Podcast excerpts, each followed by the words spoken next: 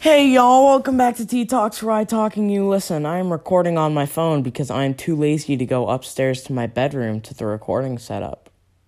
I mean, the recording room. Ugh. Anyways, this is the first episode of season 8. It's just kind of a drag because it's rainy outside today. But I have like it's not really a live stream, but it was like I was like recording it when it was happening, which is literally every single other like podcast out there.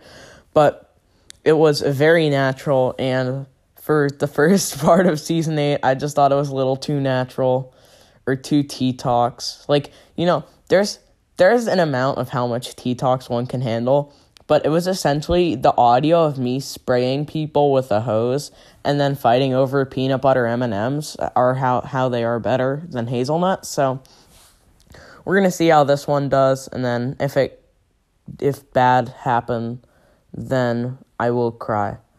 But luckily bad will not happen. Anyways, this is to be like a 3 minute episode cuz there's not much else to do.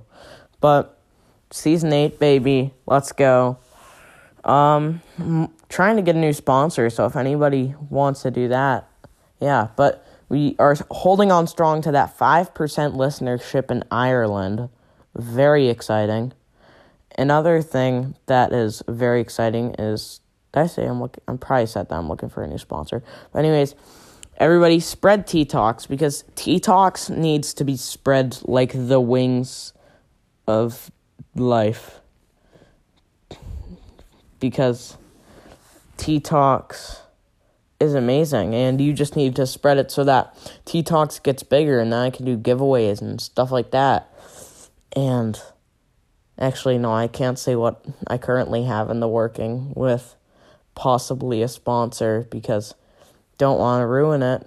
Just kidding. I don't have anything in the works with the sponsor because I don't know. I've reached out to a couple companies to ask them if they would be willing to sponsor willing. If they would if they would be so honored to sponsor T Talks, but I've gotten one response, and that was from Red Bull, and they said that they didn't want to because they do all of their media in house. They only sponsor athletes and stuff like that, and I'm like, athlete, I can like eat a hamburger and run a mile.